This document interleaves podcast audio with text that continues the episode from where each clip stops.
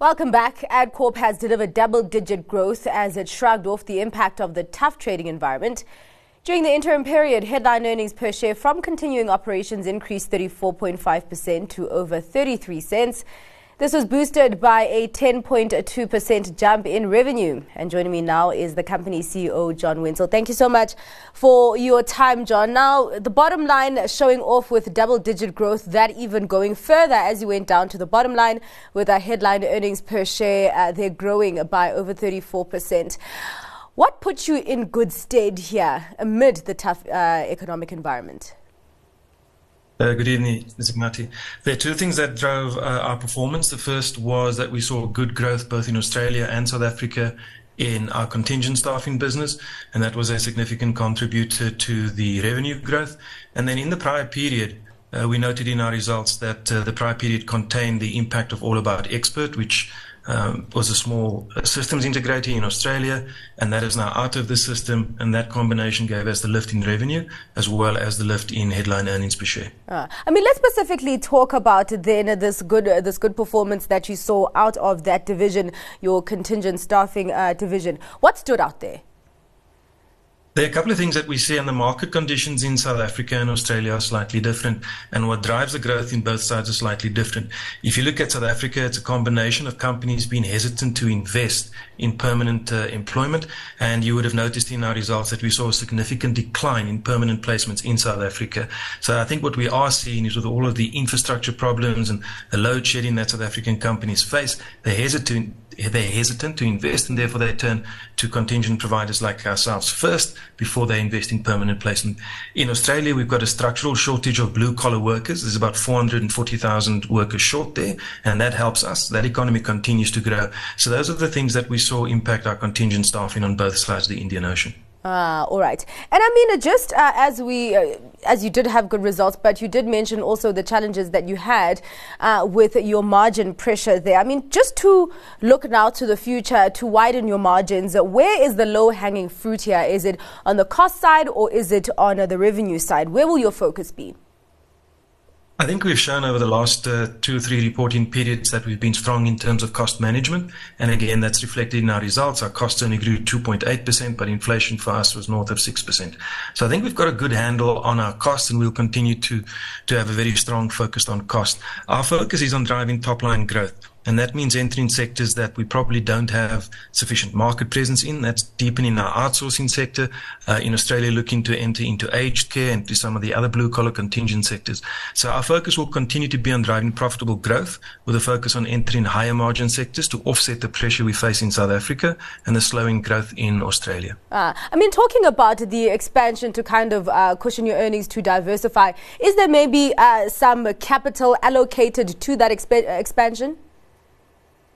Yeah, one of the things that we've been fortunate over the last two or three years is we've been able to ensure that our, our balance sheet is ungeared. Uh, we are on top of our working capital. Our cash flow is strong. So we've got the ability to invest both organically as well as through acquisitions. And we, we messaged in our results, we remain on the lookout for appropriate acquisitions. So we would look to invest both organically, inorganically in those sectors. And we have already undertaken some of that investment. And you can see the return on that investment, for example, in our Australia business, where we grew LSA revenue sharply compared to the prior period. Ah, all right. I mean, obviously, inflation being uh, one of the, the headwinds in the macroeconomic environment. I just want to know how you found during this reporting period the impact of inflation in your numbers. So inflation for us hits it's at, at multiple levels coupled with inflation is also the, the decline in the strength of the rand against the USD, and we've got IT costs that are USD denominated. The impact has been such that we we know we're not able to pass all the inflation across to our clients because they are battling. So one of the impact is one of the impacts has been that some of that inflation, our input cost inflation, that we've had to to absorb on behalf of our clients because we just can't pass that.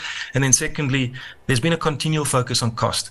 And, you know, it's not one thing that we do or two things that we do. It's every day.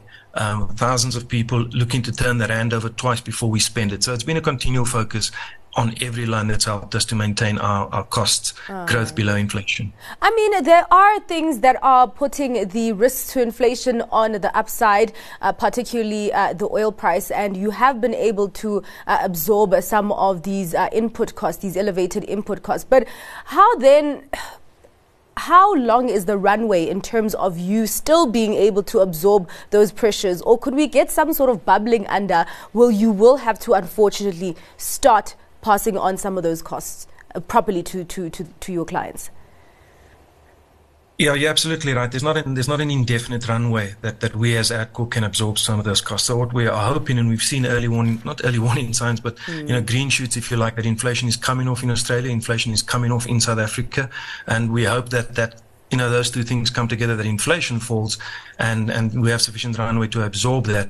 But if inflation rises again, then unfortunately we do sit with a situation of having to pass on greater increases to our clients. Uh, all right. Now let's talk about the outlook as we wrap up the conversation, John. There is a softening uh, in the outlook for uh, the South African economy and also for Australia. Does that place uh, any worries on uh, Adcorp's growth at this point? You know, we specifically spoke about South Africa in the results presentation presentation saying yeah. that it's a bit of a dilemma because yeah. while we're cautiously optimistic, there may be an argument that we should be bearish and be realistic. The big swing is going to be business confidence as we go towards the end of the year. If we if we have a Christmas season that is more subdued, then necessarily that won't be great for us. But I do think some of the early early indicators are if inflation continues to fall, maybe we will have a decent Christmas. So that's that's a big swing factor for us in Australia. We are seeing growth. They don't have the structural problems we've got in South Africa, so there we're a bit more optimistic. Ah, all right. Well, thank you so much for your time and unpacking those numbers that came out of Adcorp earlier on, John. Uh, that was the CEO of Adcorp, John Wentzel.